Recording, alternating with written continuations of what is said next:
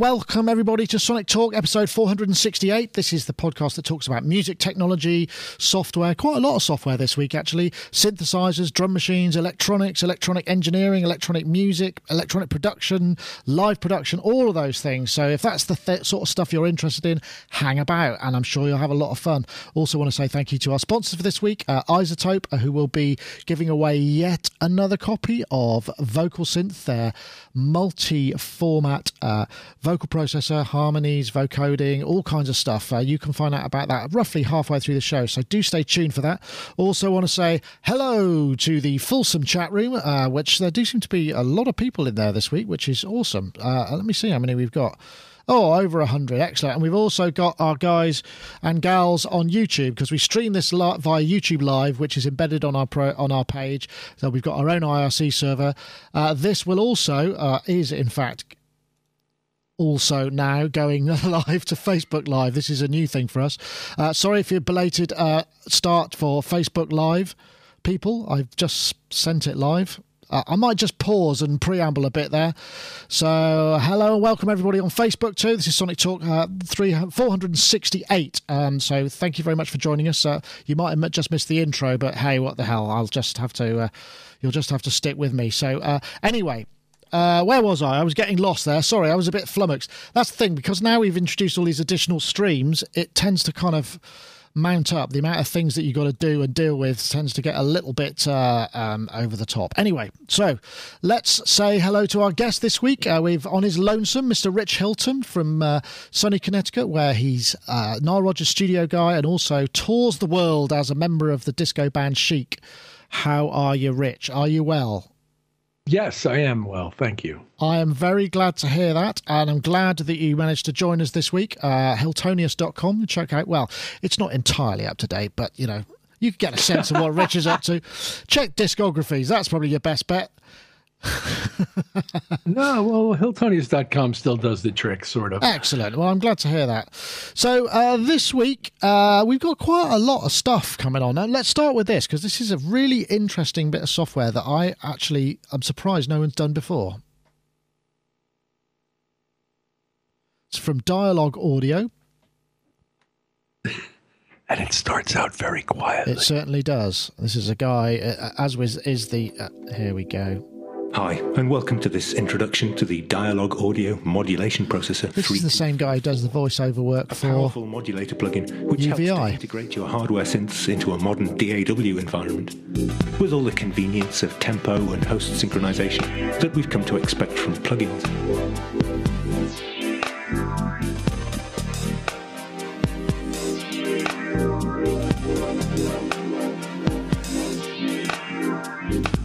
Synths with MIDI inputs can be modulated via MIDI continuous controllers or system exclusive messages. Or you can patch spare outputs from your audio interface to your analog synth's control voltage inputs and generate high resolution audio rate CV modulation. And of course, you can use it to modulate other plugins as well as hardware. I'll stop it there. But the key, the key thing is not really the fact that it's got the uh, CV output. The fact that it's got, uh, I think, it, what's the what's it got? It's got uh, three. I think it's three LFOs. Let me see. Yeah, three LFOs, two slope generators, four envelope generators, and four VCA outputs. And that basically, you can route that obviously out to CV out, which is not something new, something that expert sleepers have been doing for a long time. But you can modulate MIDI values such as CCs and system exclusive strings, which means that you can send this out into hardware world and have everything sort of clocking from the same kind of book. And that is something that I, I think is really interesting. I don't know if it seems like such a simple idea, Rich. And every time I say this to people, they say, oh, it's really difficult interpolation. But these guys seem to have done it, right? Yeah. Yeah, I've been waiting for one of these since the Dr. Click in the early 80s, which had um, two control voltage generators of variable wave shape and variable time subdivision to the FSK that it was reading and uh, enabled you to actually do clocked control voltages, two of them at the same time. Um, and uh, that was really cool. And I sort of wondered when somebody else would get this idea and uh, this is cool. This is just unbelievably cool the way you can use it across the platforms and stuff, and uh, the way it's dedicated pretty much to control information. I yeah, love that. I mean, because the thing is also you can bus things internally via MIDI and modulate other parameters that aren't modulatable. And the, I, I, remember because every time I review a MIDI controller now, I think, why don't they just put like MIDI LFOs in there so you can sync those to external tempo and then map them to a specific control value with maximum min. I mean, it just seems like a real no brainer to me. But you know, obviously, it's been difficult. I mean, the thing about this is it's 50 bucks which is astonishingly good value considering you know what it can do uh, at least mm-hmm. on paper obviously we haven't seen this it's available for mac os x 10.7 plus windows 7 8 10 and this is what it looks like. So you can you can send cc uh, uh, and you might not be able to see there but there are a couple of screenshots here. If i break that you can see down the bottom here there's uh, sysex strings. And i'm guessing one of those values would be you know you assign it to whatever the, the, the modulator is. And you also do CV gear, obviously, if you've got a, a DC coupled uh, thing, and also in host. I just think, duh, it's one of those things that I'd like to try out, and I wonder how fast you can get because obviously, when you're moving slowly, la, uh, uh, controller values that maybe only have uh, 128, maybe this does NRPNs as well. Then you know you're going to get stepping and stuff. But you know, how fast were you getting on with Doctor Click? You know, when you were sending out, could you actually get quite smooth movements, or was it a bit yeah, yeah, yeah. I loved it. I I used to love it, and uh, even talked to Dan Garfield, the inventor of the thing, about it. Um, really loved using clock to control voltages. At the time, all I was doing with it is some control of delays. Uh, I remember one situation where I wanted a flanger to occur in a particular place in the rhythm all the time, and uh, you know, in a sort of descending flange and it was easy to do that. And uh, I used to use it to change the pitch of drum machine toms and such. Certain things that were controllable by CV, I was playing around with at the time. Yeah. So yeah, used it, loved it. Have experiment results I did back whatever 25, 30 years ago. I'm wondering what fun. else. I'm wondering what else these guys do. Uh, I'm just looking at uh, what it is that they also do. Dialogue Audio is not necessarily a kind of uh, a, a, name you'd think would be uh, to do with MIDI and control voltage. It looks like that's it. More things to come. So we're just going to have to stay tuned for their uh, for for more of their additional stuff. But anyway, that's well, it the... avoids the, it avoids the whole conversation of how does it sound. Yeah, that's true. We could just talk about the concept of it, and the concept of it is flipping great. And I wonder how possible it would be to put in MIDI controllers. I mean, it just seems like uh, you know, uh, like a lot of the M audio stuff. I think it would be so good to just be able to map, particularly when you have got things that that don't aren't modulatable. I mean, it means that you can bust things as you wish. I mean, that's the thing. I mean, if you're not getting it, perhaps why you would need this the idea is you could modulate parameters over MIDI and CC in, in, in synthesizers that aren't that those parameters are not modulatable. And I suppose the only downside might be if they are a bit zippery or they're not designed to be moved, then you might get hardware issues because of that. But generally speaking, I mean that's something that is is a pretty much a first. Yeah, so, what's the SysEx stream get like when you start doing a bunch of that? Is the other question. Yeah, well, because the priorities for SysEx is different, isn't it, to real time uh, com- uh, um, CC control. I don't know how it prioritizes. I guess if you had your own MIDI port for it, you've got a multi IO interface, it shouldn't be an issue, right? I I yeah, I wouldn't I'm have thought, only guessing. I wouldn't. I wouldn't have thought so because obviously, you know, in, inside the computer, the computer could handle manipulations of strings like that all day. I'd imagine. I can't think that it would clog up at that end. But sometimes things, certain MIDI ports and MIDI interfaces do get a bit upset by having large amounts of continually variable SysEx. I mean, it does tend to sometimes on some older synths anyway not work in quite the way you'd like, perhaps. Mm-hmm. Well, somebody will find out but there are some there are some really good examples uh, on here. Uh, um, some audio examples of, of stuff. Which uh, let me see if I can scroll down in here. There's a really nice uh, Deep Juno six bass. I think this one is, and that bass sound. Oh, that's the wrong button. So this is modulating the filter. So you know it's capable of doing. And this is JHP. This is SysEx. And I'm guessing it's modulating that, but that that sounds pretty good. So I'm guessing maybe this uh, this software has some kind of interpolation built in, so it's helping smooth those parameters. Anyway, so anyway, do check it out. Uh, dialogueaudio.com, fifty bucks. you know, it's pretty. I mean, I think I might get hold of that because I think it's the sort of thing that'd be very useful all over the place. Right, let's try another topic.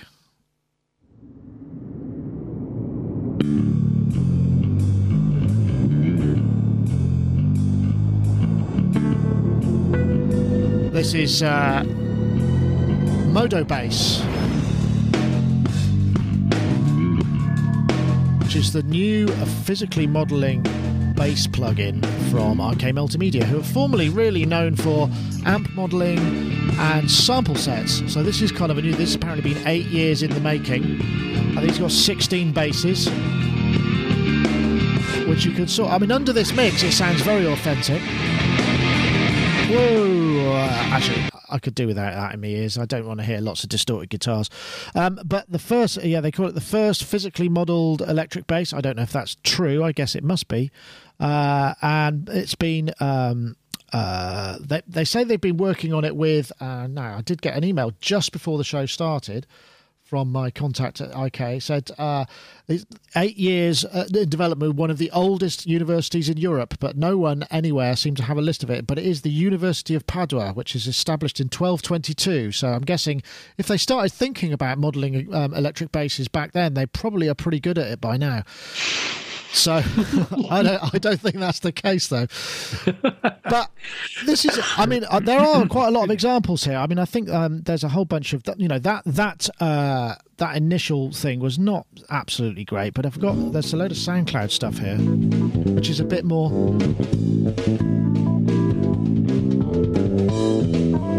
Which is a lot more impressive. I don't know how much better that is than a good sample library, but I think there's more expression in there.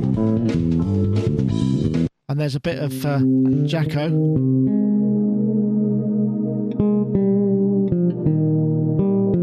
Although it's not a fretless bass, obviously, this one.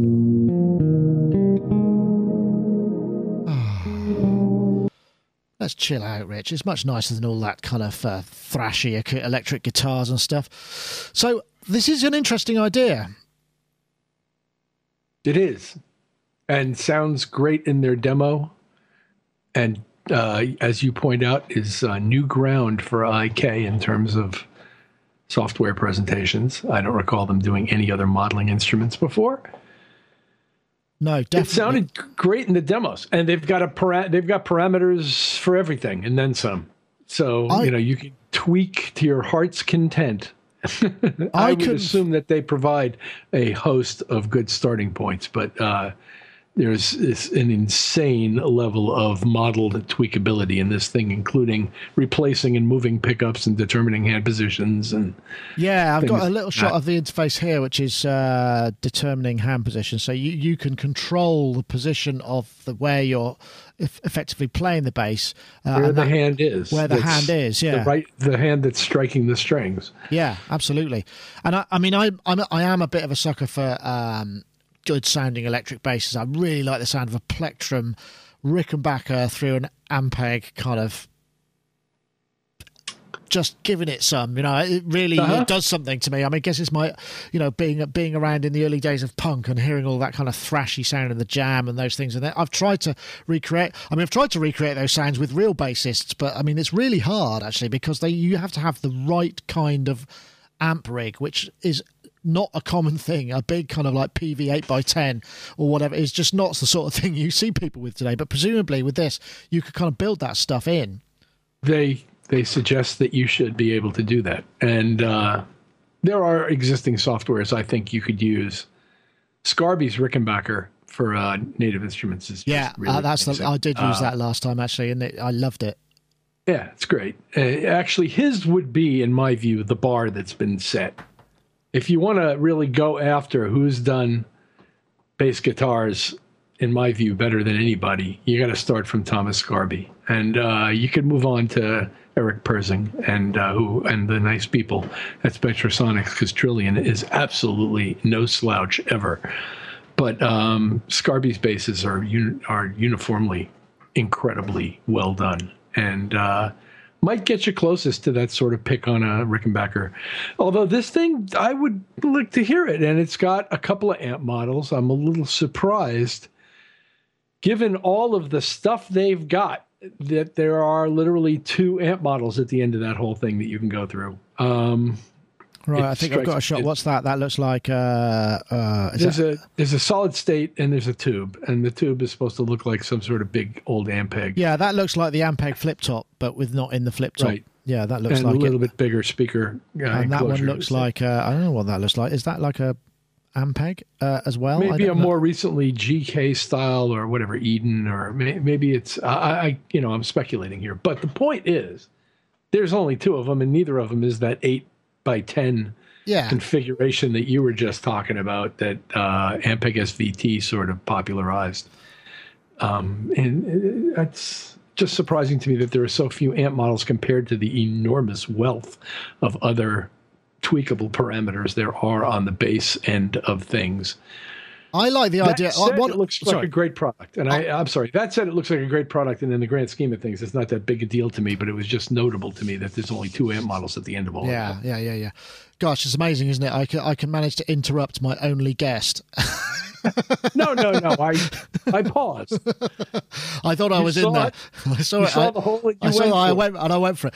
And I, the thing for me about um, model stuff is it's quite exciting. I mean, this is what I like about. Um, you know, I liked about the the, the sculpture in, uh, in in Logic was the fact that you could kind of you could morph. You didn't have to go for the standard stuff. You could go, well, actually, I want my bass to be 300 feet long with a body the size of the, uh, you know, QE2 and strings as thick as.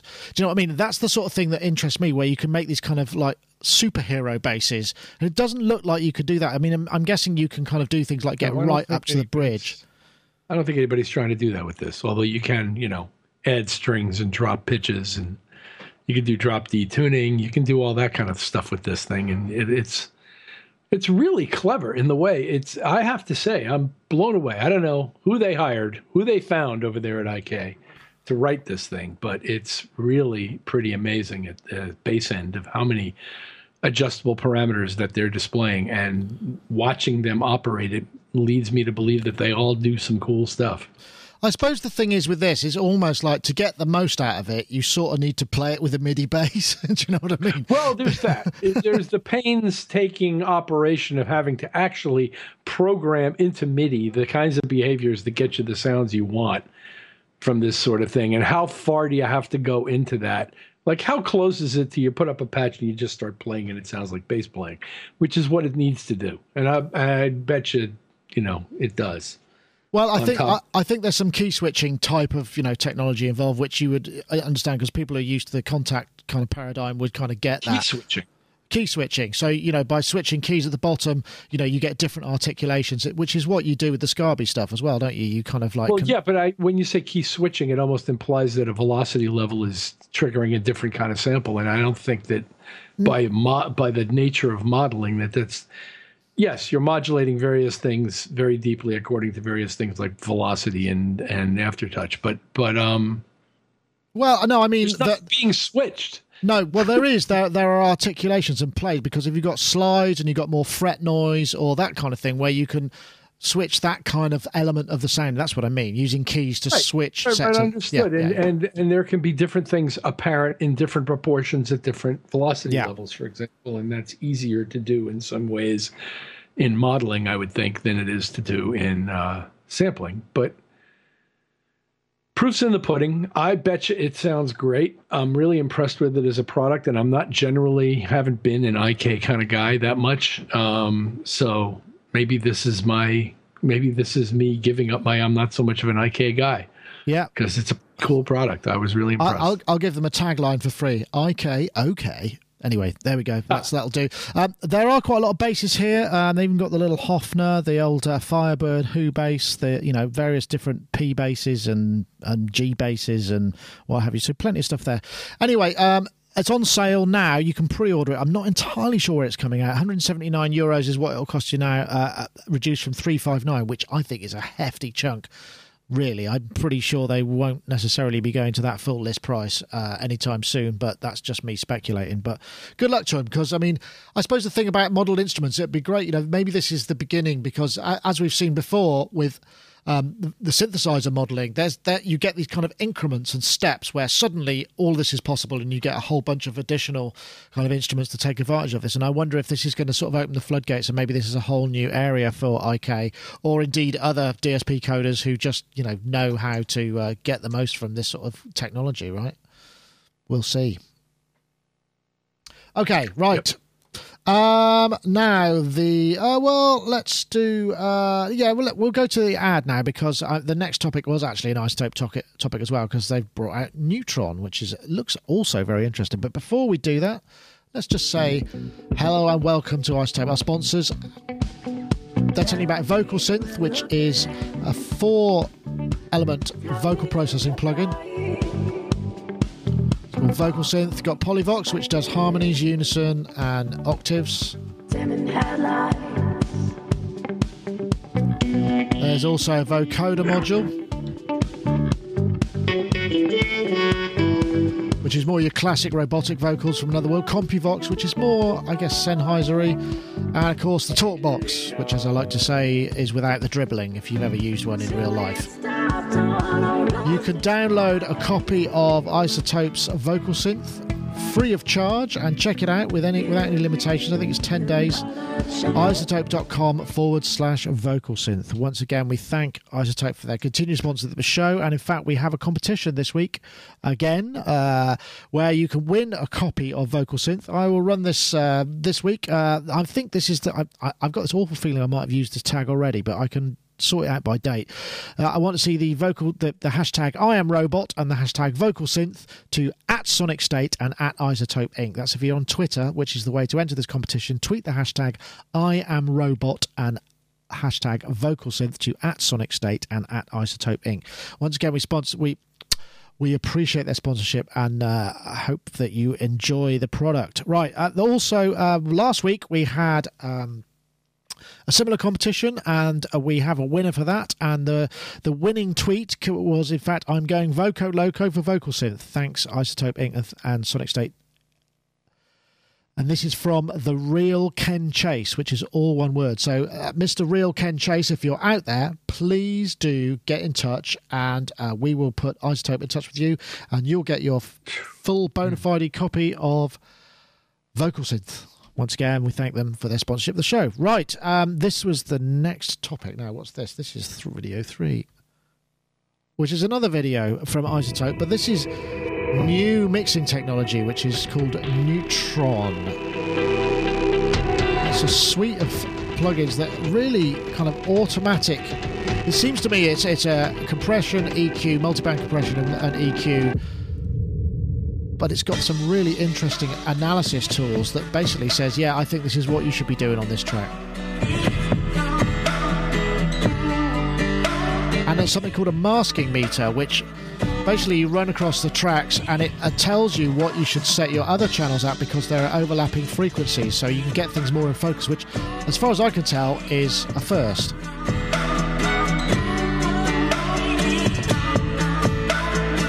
I won't play all of this because there's also another video which they posted, which is of the track assistant. The track assistant essentially does that. It analyzes the track you're on, it looks at it, and has a guess at what it thinks you should do. And it, what's really clever about it is it kind of goes, yeah, this needs multi-band compression, and I think the crossovers should be here and here. This needs maybe two sets of compression, you know, maybe a soft and a hard. It also deals with the EQ and throws in EQ, and also decides whether some of those bands want to be dynamic because it's analyzing it. And this, this is this is the new stuff.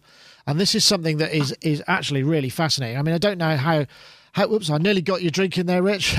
I don't know how you feel Sorry. about that, Rich, in terms of you know because it's essentially, uh, you know, it's not it's not the Microsoft paperclip, thank goodness, but it's it, it, it's an interesting concept in that it will assist you. Mm hmm. Indeed. Some delicious iced coffee right there. Oh, um, that sounds good. Yes, uh, very interested in uh, this product, and the both the track assistant and the masking meter are its two most obvious sort of support tools that allow you to apply its processes in some very interesting ways and apply their analysis tools, which they've become legendary for in the last whatever decade or so, uh, to these new ways of approaching mixing. Now, the guy on this shoulder, I'm not sure who's got the halo here or the pitchfork, but the guy on this shoulder thinks you should be able to hear that anyway. But the guy on this shoulder understands why having their view of it and letting them ana- analyze it and show you what they find can't possibly be a bad thing, assuming that it's reliable. And I haven't used it, but I assume that it is reliable because their stuff is very good. So, um, will I find a day where that masking meter is showing me something that's going to enable me to achieve low frequency clarity that I've only dreamed of in the past? Could be. I don't rule it out by any stretch of the imagination. Will their track assistant analysis provide me with starting points that make me happy on a consistent enough basis to make me want to use it a lot? Could be. I hope so. Um, the presets that come in their vast body of previous work, generally speaking, don't rock my world, even when their plugins do.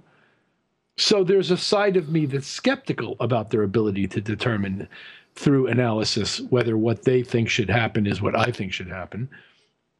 But I'm absolutely not averse to asking. And uh, I'm the same way on a session with assistants. I ask a lot. They're usually surprised how much I want to know what they think or what they would do.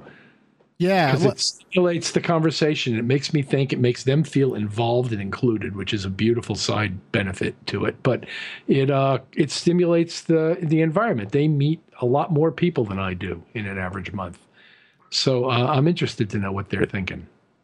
Yeah, and that's the same with this plugin. Uh, that's why they call it Track Assistant, and it's cool. I like to hear. I'd like to see what iZotope thinks I might do with this and hear what the result is and compare it to what I envisioned for that thing to do.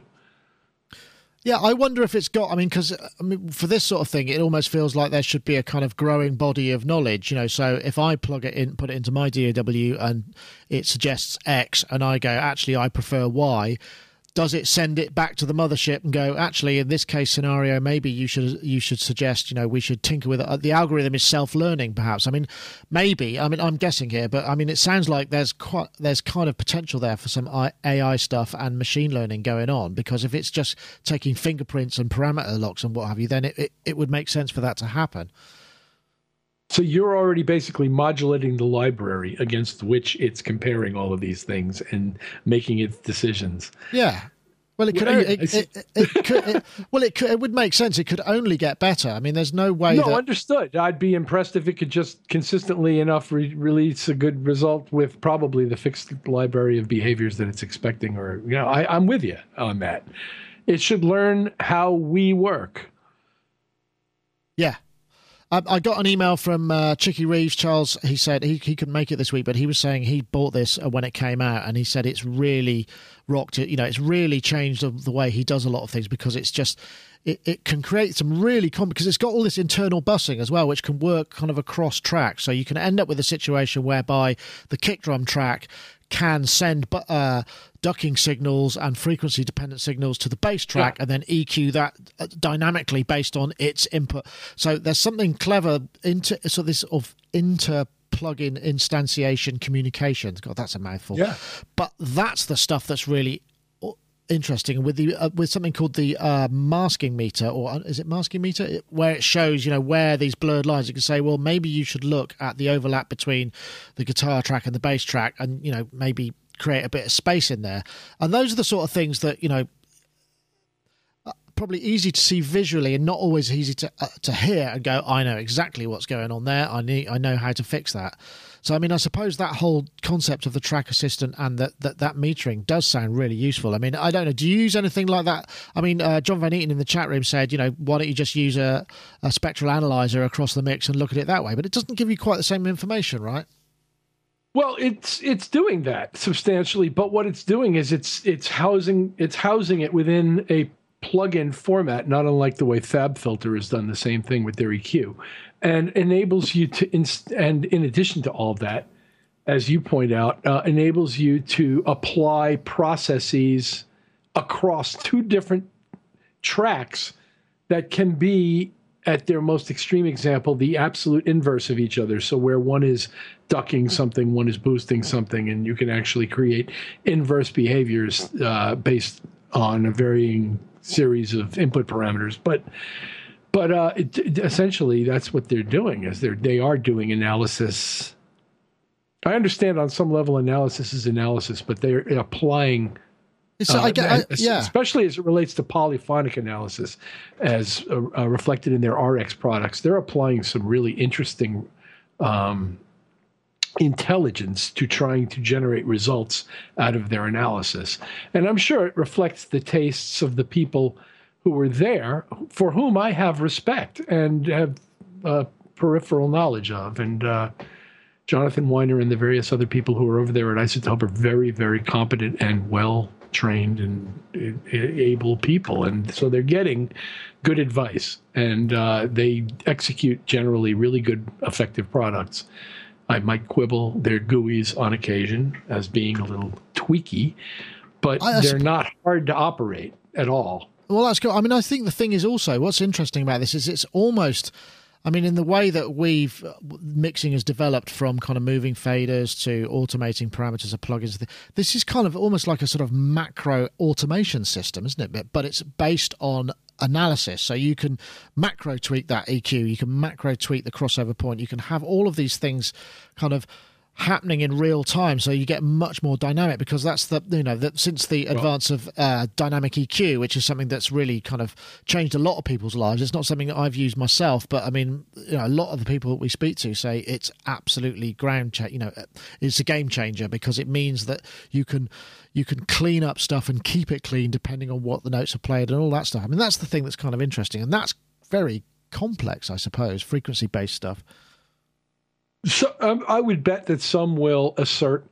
that this is a very, very fancy and complicated way of sucking the life out of all of everybody's mixes and to reduce the amount of individuality that is possible between you and I. Should you and I approach the same multi-track mix with this set of tools and apply their track assistant to these tracks, uh, would, that, words, we end up with the same result? Yeah. Well, sort of, or to what extent we would uh, get close. Um, I don't tend to think of that think of it that way. Like I said, I'm interested to see what it would suggest, and I don't know how much I would use what they were pointing to or how valuable I would find it. I suspect I would find it valuable, and I would find a way to deal with it whether I liked their way or not. So I think again, information's power, and it's cool that they're applying their analysis tools this way. Um, and it looks like to me the next generation of what they had built up through Ozone to I don't know version seven or eight or whatever uh, whatever they're up to now, and they're fantastic. You know the Ozone plugins, and uh, no quibble there, and no quibble with the RX, and no quibble with Alloy, and no quibble with the vocal yeah. stuff, and I have no quibble with them. Uh, it's uh, if I do, like I said, it has to do with little uh, interface issues. But but uh, this even looks like a cleaner interface to me than you, what had been presented in the past. Well, you can uh, you could buy it now. Uh, there's Neutron, which is the basic model, which comes with uh, tracker synth mastering meter and true peak limiter and 500 presets for 199 or you can get the advanced as is so often the case with theirs. They do an advanced version and you get additional equalizer and masking mixer individual compressor surround sound up to 7.1 or get as a part of a bundle. But your cheapest option is a couple of hundred bucks which considering what sort of change it could make you know it might be well be worth checking out. And I'd imagine at some point in the future we might be able to talk them into uh, offering it up as a prize on the podcast after we get done with vocal synth. That would be kind of pretty awesome. But yeah I just wanted to cover it because it does seem like actually quite a big deal in terms of new mixing technology, certainly in the box anyway. Okay, uh-huh. right, uh, let's try this guy. Now, here's a video that looks really expensive and does and does starts, nothing. Really, really, really quietly. this is, of course, Spitfire Audio, Albion V, Tundra 100 piece orchestra. In your back pocket. In your back pocket, percussion. There's a whole bunch of different uh, stuff going on here. But what's really interesting about this is they've basically they got 100 piece and they got everybody to play as quietly as possible. And then down to sort of nothing. So all of these tones well, are, are, are, recorded at very quiet play. That's the that's the sales pitch anyway. But and and I think there's some beautiful sounds in there.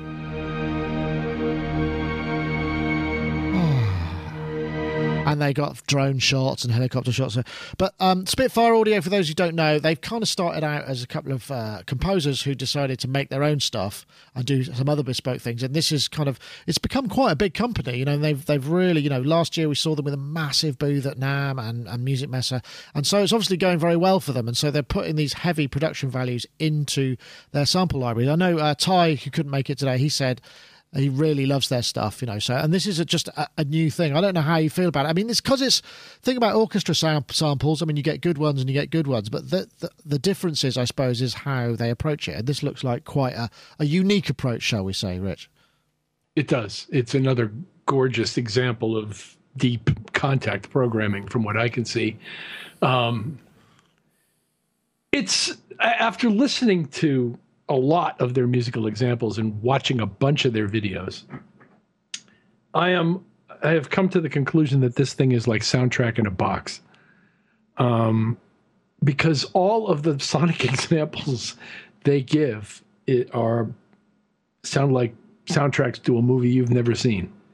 Um, and they they're all kind of inspired by the way soundtrack work has been going, and it probably makes getting those kinds of textures into your work very easy and quick. And uh, I do love using Kontakt. So, but it was interesting because across whatever six different demos and stepping through them, three, four, five minutes each, I found a pretty solid consistency of overall texture that tended to vary across four or five different areas. But generally speaking, I wouldn't say everybody's stuff sounded the same because it didn't, but it certainly sounded similar.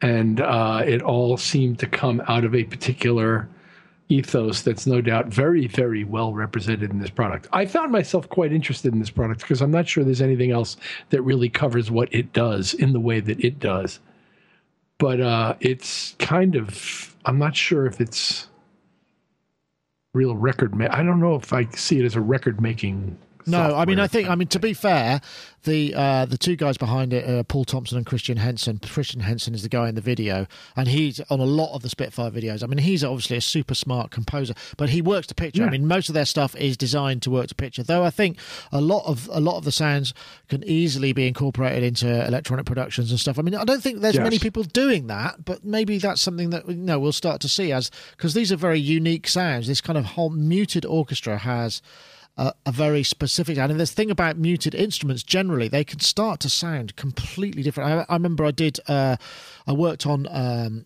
the edits for uh, Apollo uh, London saxophone group. I can't remember what it was called exactly, but it was a load of Michael Nyman arrangements just done with saxophones and they were doing things where they were all playing super quiet and it all started it just sounded like french horns and then it sounded like i mean it was amazing all these amazing dynamic differences between ensembles of musicians playing at different uh, uh, dynamic ranges and it and, and i guess that's what they're looking for here. I mean, the video that we started to play was all about the sort of mood and the vibe of Arvo Pärt and, you know, this kind of somber, solemn, uh, soft, languid kind of soundscape. And I, am sure there's more to it. I mean, I haven't had the chance to check all of these out. It's huge, but that's their sort of world that they're operating in, right?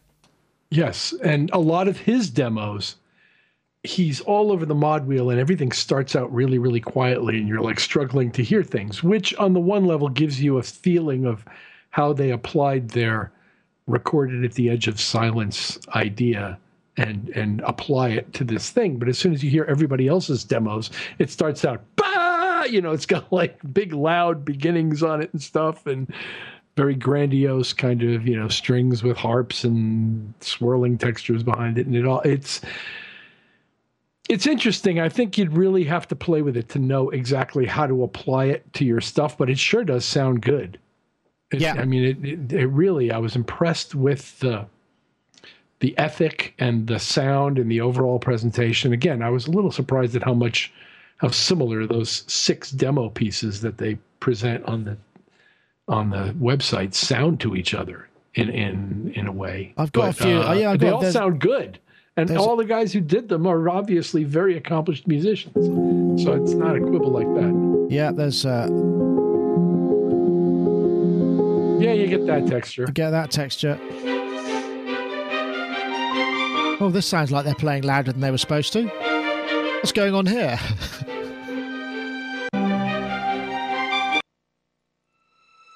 oh, this is the stuff, isn't it? This kind of really. This is by Harnek Mudar.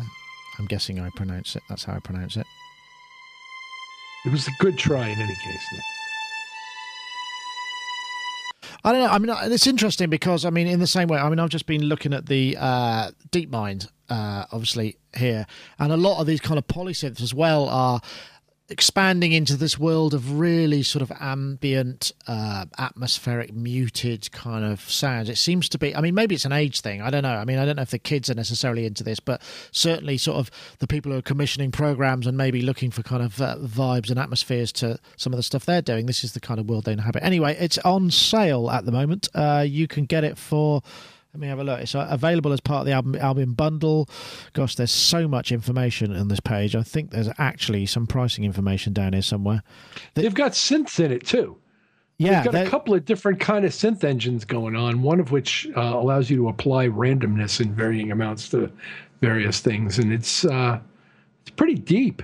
That's the that, that's, that's the Kontakt script uh, Kontakt scripting, I guess that that you could do with that engine, right?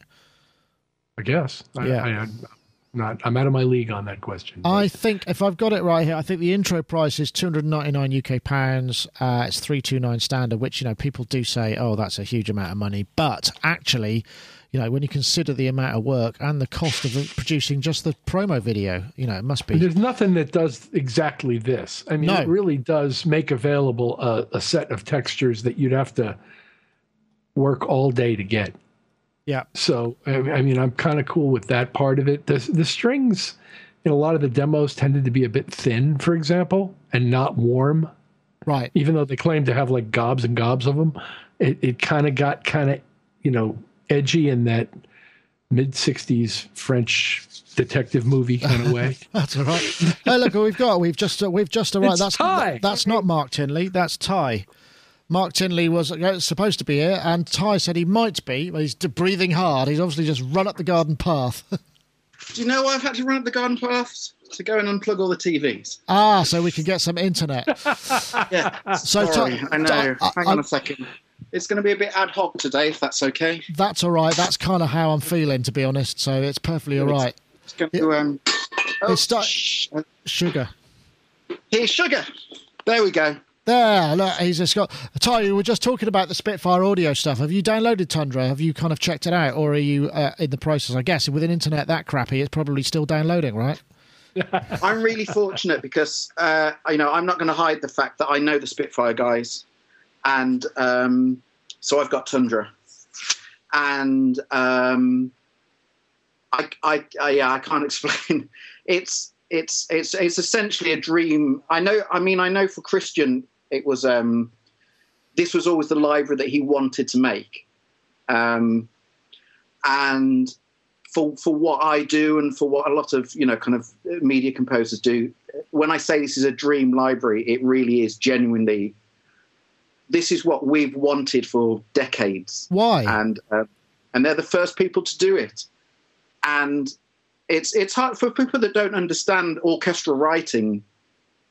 It's it's hard to kind of explain that we're so used to string patches and uh, you know woodwind patches and brass patches and but with a real orchestra with real players the the amount of expression and different articulations that they can get out they never get sampled. So many of those kind of textures they never get sampled. And so they're the first company that have um, just gone do you know what? No we're going to do it our way. We're going to do our thing.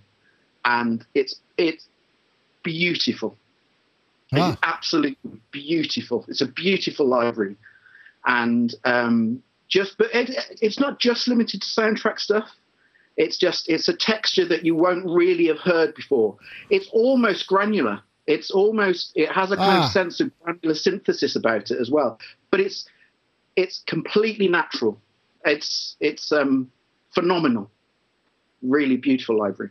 Ah, right. Okay. I Well, know what you've said about it, but if you had to turn around to me and say, sum it up in two minutes, that's what I'd say. Right. Okay. Have you used? I mean, where have you have you used it? I mean, uh, you know, the sense I get Yes. from the, the demos is, you know, the articulations are all sort of quite slow and legato, but I'm guessing that's not the case at all. I mean, there's an awful lot of stuff in here, right? there is an awful lot of stuff in there, and also in terms of the, um, I don't know whether have you talked about the Evo system, No. the move, the Yeah, movement. a little. They, yeah. Uh, so they do what are called the grid system, the Evo grid systems, where there's a lot of movement going on, um, and essentially, so you can assign different regions, different sets of uh, rhythmical. They're not even rhythms; they're developments, um, and they're like kind of mini orchestrations for each note, and you can basically assign these uh, with key um, um, assignment patches across the keyboard. And so, just by literally loading in patches and playing a chord, you don't just get the same movement per patch. So, say for example, E will be a certain kind of movement and a certain kind of development. The G will again be a, a different um, sample with a different slight orchestration.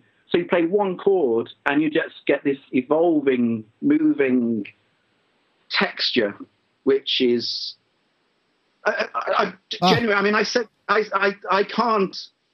I can't kind of put into words how exciting it is from from my point of view, and I know from Christian's point of view, because I spoke to Christian about it, who uh, is him and Paul are basically they're in charge at Spitfire, and he said from his point of view, I found out about this weeks ago.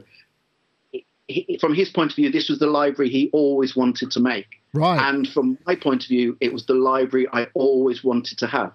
So okay. it's um, very exciting for me. Well, that I mean, that sounds like a good summary. We have spent a bit of time on this, but I'm glad you came in to uh, to join us with sorry, that. No, sorry, that abs- I'm sorry I'm late. no, It's no, that's absolutely fine. It's not a problem. You've you've come in at just the perfect time. In fact, um, going from the kind of sublime to the uh, to the not so sublime, uh, there was another topic that I, I covered. Uh, we, we we thought about it a bit last week, which was it's uh, um, uh, some writing by a chap called Lawrence English, who's basically done a study on how things, how sound has been used in kind of conflict and warfare, and how you know the, that certain sounds can create these kind of really intense emotion, which I'm guessing is sort of the antithesis of what, or the opposite of what you might want to do with a soundtrack, but it's still going to create emotions. And there's a really interesting piece on uh, ABC um, radio in the U in the states. Uh, in Australia, what am I talking about? An interview with him where he just goes through various different uh, sounds heard, and there's the uh, the Aztec death whistle. Now, this is I don't know if you ever heard this, but the Aztec death whistle the, the, basically it's a chronology of sounds and things that are used that have really powerful effects on people, and it's to do with the frequencies that uh, they operate at. Like alarms always t- happen in the sort of one to two k region, which always grabs people attention. You know, and the, the, uh, see if I can get the death whistle going because it, it sounds absolutely horrible. I mean, in a, in a yeah. I'll try and turn it down because I have to say, Now I want to show you this. I want to share with you this very unique instrument we call the dead whistle. The dead whistle the Aztec use for special ceremonies for Day of the Dead celebration and also they use when they have a war can you imagine a thousand of these with blowing? fires. Wait till you hear it. they play over a hundred instruments, a hundred dead whistles. Oh, a hundred even. marching and make a lot of noise Yeah. to cause a big psychological effects to the enemy. So this is very intimidating instruments and this is very unique. So this is the dead whistle. I'm to hold the fade.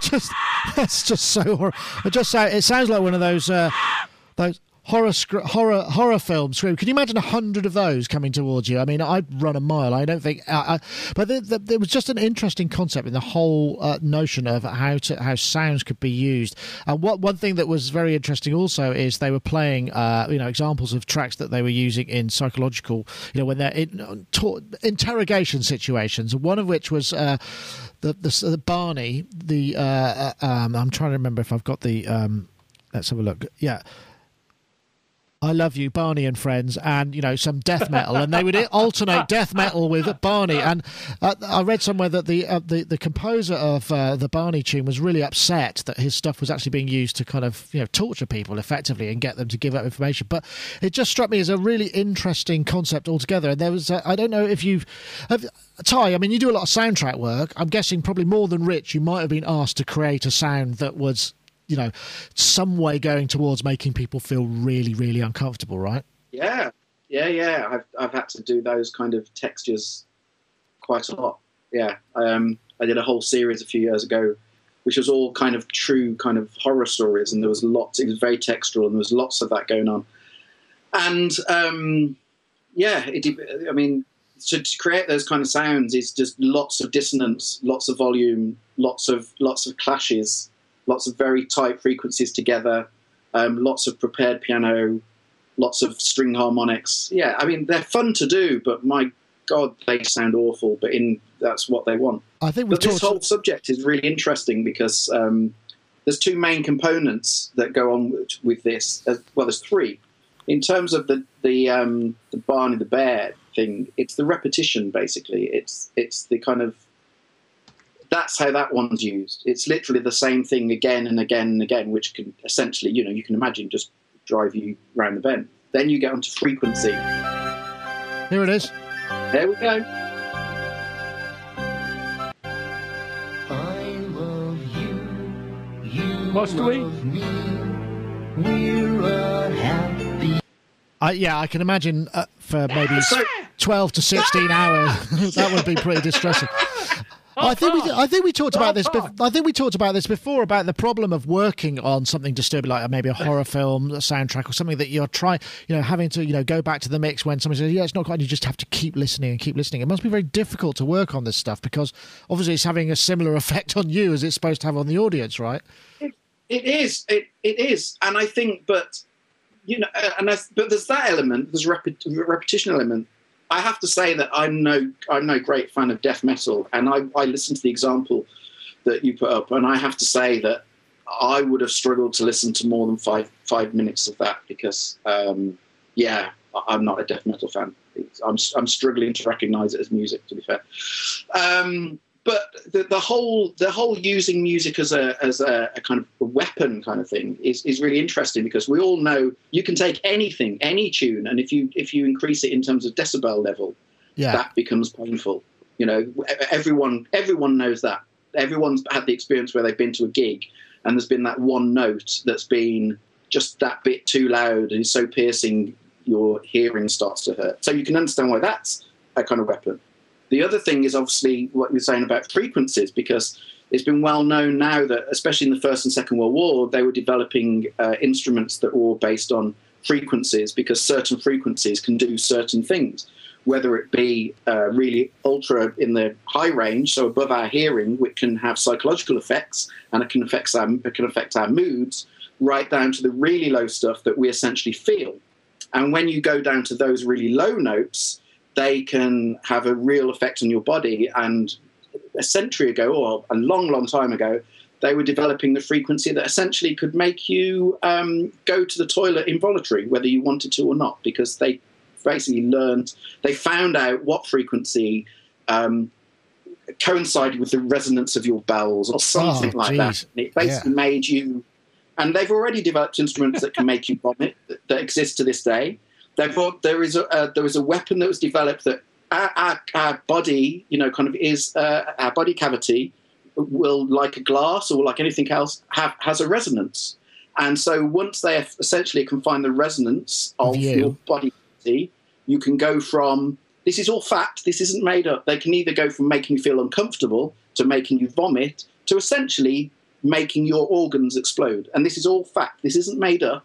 This is all out there. So sound is very, you know, can be very, very dangerous.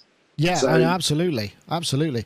I know, Rich. Have you ever been in a situation in the studio where there's something about you know a fundamental in a track, and there's maybe a big um, sub driver in you know big studio monitors, and you it's it, it's done something that's made everybody go, oh no, no, I'm not got to get rid of that. What is it? Well, there was an engineer who shall remain nameless for the purposes of this story at least, who used to like to boost the lows and the highs on uh, certain instruments, such that I used to joke that we would be running from the control room to the bathroom, covering our ears, because it was exciting both ends of the biology. Um, but the truth is, no.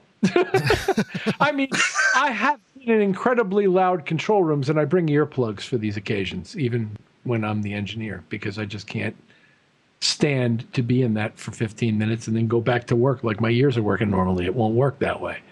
Um, so I, I do things to protect my hearing when I'm in incredibly loud environments and have done since I was a kid.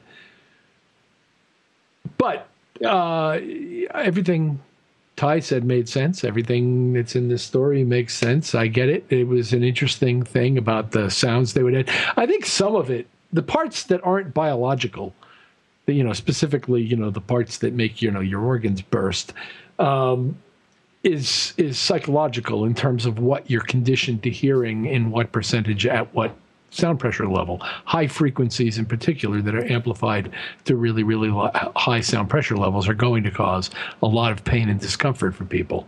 It's just the way we're built. Um, I suspect other animals hear it differently. Yeah, well, that's true.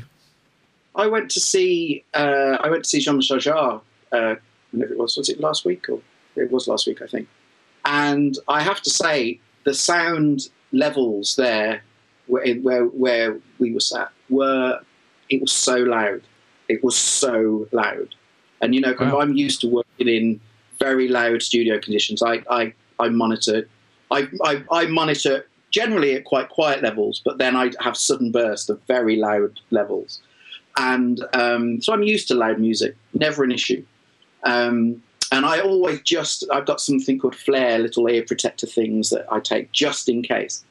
And um, my God, yeah, the Jean Michel, fantastic sound. The sound system was incredible, but it was there was some frequency in there that were really starting to be really painful for me. That's and, interesting. Um, I, am surprised they got away with it because there's so much control over uh, sound system. I mean, maybe there was just a node where you were, where it was just absolutely. moving around in it, right? It could it could well have been exactly that because it, you know there was no distortion. It was totally clean, and uh, it was just around the kind of 4Ks. There was just a few oh. bits where the 4Ks were just going absolutely mental, and um, yeah, it, really painful. really painful. Surely the room would be lighting up at those sound pressure levels at some those kinds of frequencies, assuming it was you built would, out of what most rooms are built out of. Yeah, yeah. I suppose. Yeah. Yeah. Uh, the worst one for me was definitely uh, uh, One Direction in Birmingham, uh, so is ten thousand yeah. screaming girls. Uh, I had to, I happened to have a pair of earphones with me, and I had to put them in because my I, have said this before. My, my, my, my I felt bones vibrating in my head, and I thought this is not mm-hmm. necessarily so good.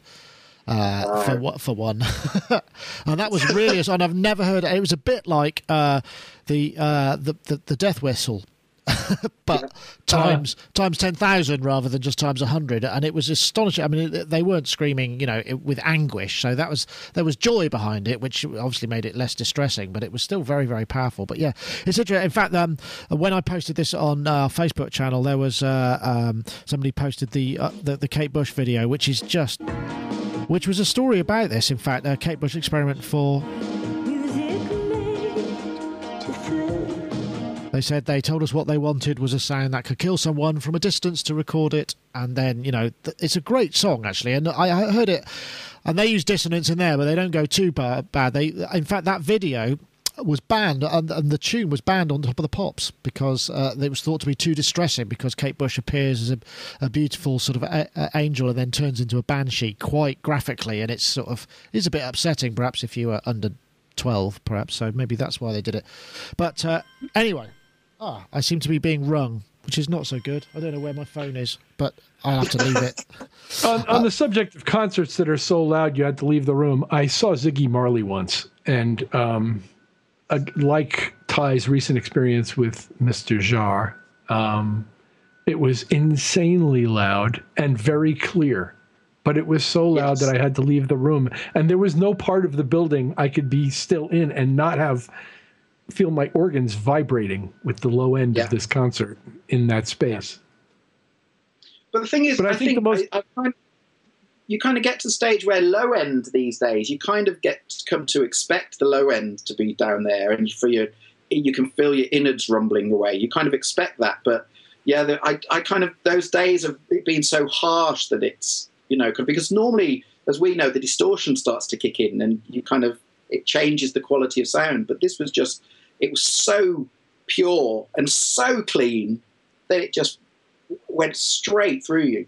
But you It's interesting. I mean, I think because I used to do a lot of live sound, and I always found the transition from a, a pair of stacks at either side of the room. I've said this before, and I probably will. I've repeated myself to the flown arrays where it was much more efficient. I found that really difficult because I was used to the to the adrenaline that a kind of more pointy sound system provided, and I, and, and I like to think I knew how to work it. So it was never, I'd never push it too far, but it generated mm-hmm. enough excitement and enough adrenaline for the audience to kind of get hyped up and enjoy it. And then, you know, I, I was always very resistant to people kind of pushing it too far because, you know, that, then it does become like difficult. And I, I wouldn't want my ears to ring, of course, because I was that was my job. But I miss to some degree that slight amount of imperfection and distortion that you get with with the older rigs, even though you know obviously they'd be cost a fortune to lug around because they're so inefficient. But so you know there is there's a there's a trade off. I went to see Massive Attack um, on the Clifton Downs a while back, and they were good. And they, you know, they just, just turned it up really loud. And it, what was exciting about that was the, the depth of the sound, you know, the bottom end, and those kind of occasional notes that just rang out. And that that's a beautiful thing when you hear that. And that was my daughter was there. You know, she's only twelve, and she'd never been to a gig like that, and she spent the whole time dancing because she'd never experienced so much Yeah. range of sound because she's just used to listen, listening to stuff on YouTube and you know earbuds. Can I just can I just say one quick thing? Only while you mention Massive Attack, anyone that hasn't listened to the latest, I can't remember what's no, the latest Massive Attack single. Have you have you heard it, Nick? not Um, sure. I can't remember the one with. Um, my head's going. I've been in a long meeting. Sorry. Um, their last single that uh, came out is a double A side, I think, and it's oh gosh, this is so Come embarrassing. Near Me? to look it up. Uh, no, Uh, the Spoils, the spoils. dear friend. If you if, if you haven't heard that, that is one of the best tracks to have been released in a in a you know a good couple of two or three years. oh well, I'll check that out. I did really enjoy them. They were very very good. the- completely slipped under the radar, and because there's no big, you know, kind of announcement. Be- absolutely beautiful song, beautiful song, beautiful arrangements, and the electronics on it are to die for. So definitely check it out. I will. Thank you for the tip. Uh, I don't know if you had anything else there to add, Rich, but it feels like it's probably about time to uh, to head off into the Just- sunset. But yeah, please do. Just briefly, um, because I understand the spirit of what you're saying about the old days and when you had this stuff stacked on either side of the stage and you were suiting, sort of using the brute force method as judiciously as possible to create the proper level of excitement. However, flown line array PAs in large spaces have completely revolutionized what can be done in them and the uniformity that you can present from the front to the back in an arena. So when you're standing, and I know you know this, when you're standing at the front of house mixing position listening to a well performed mix in a large arena, it sounds like you're just in a big recording studio. Yeah, that's true. And that's incredible because if I don't know if you guys remember what, you know, hockey rinks sounded in the early 70s, but uh, Not it so wasn't good. pretty. And and uh, it's amazing now how much clarity can be projected to a large percentage of that space, which was not designed in any way to support this kind of behavior and uh, effectively present something that's pleasant to listen to at some level. In our case, we're quite often limited. There's usually some kind of house police hanging out with a dB meter that's running what the front of house guys are allowed to do in any given spot. Now, there are some spots where that's probably not the case, and it may even be in some band's rider that you're not allowed to have that be the case, and they may book the venues accordingly. But most of where we play, there is a top end to what our front of house guy is allowed to present. And uh, he works within that, and it sounds fine. And I'm sure it's quite loud enough. I mean, Yeah. from what I can, what do I know? I'm on stage, but but uh, And anybody who's on stage and pretends to know has a serious problem. Right. Well, thank you very much for that uh, final piece of wisdom. I think it's probably time for us to uh, knock it on the head. Uh, just before we go, I want to say thank you very much to uh, iZotope for sponsoring the show. If I just throw the competition up again, uh, tweet the hashtag I am robot on the hashtag vocal synth to at Sonic State and at iZotope Inc. That's the hashtag I am robot on the hashtag vocal synth to at Sonic State and at iZotope Inc. That's on Twitter, of course, to win a copy of Vocal Synth. Just remains to me to say thank you very much, Ty, for your thanks for coming in at the last minute there. I very much appreciate it. I hope we didn't throw I'm your day. sorry I'm late today. Sorry. That's all right. today. It's been a pleasure as ever. It's not Mark Tinley as it says below, but he's uh, an imposter. we weren't expecting him, and in fact, uh, I'll the, mark for the day. That's fine. well, that's fine. But thank you very much, Ty. Been a pleasure having you, uh, of course, uh, uh, and look forward to it again. And also, uh, Mr. Rich Hilton over there, who I'm sure is waiting to jump in a speeding limousine to go and make some uh, chart-topping music with Nile Rodgers, right? Waxing hotties day in and day out. Yeah. I'm sure it must be a very, very rewarding process. Anyway, that's it for this week. Thank you very much, everybody. We'll see you next time. That was Sonic Talk number 468. Don't forget subscribe if you like this and more. I've, oh, don't forget, actually, uh, I've got uh, Analog Heats coming up soon. We've also got uh, a preview. Of, I've got uh, uh, my full uh, DeepMind 12 review coming up uh, very soon as well. See you later.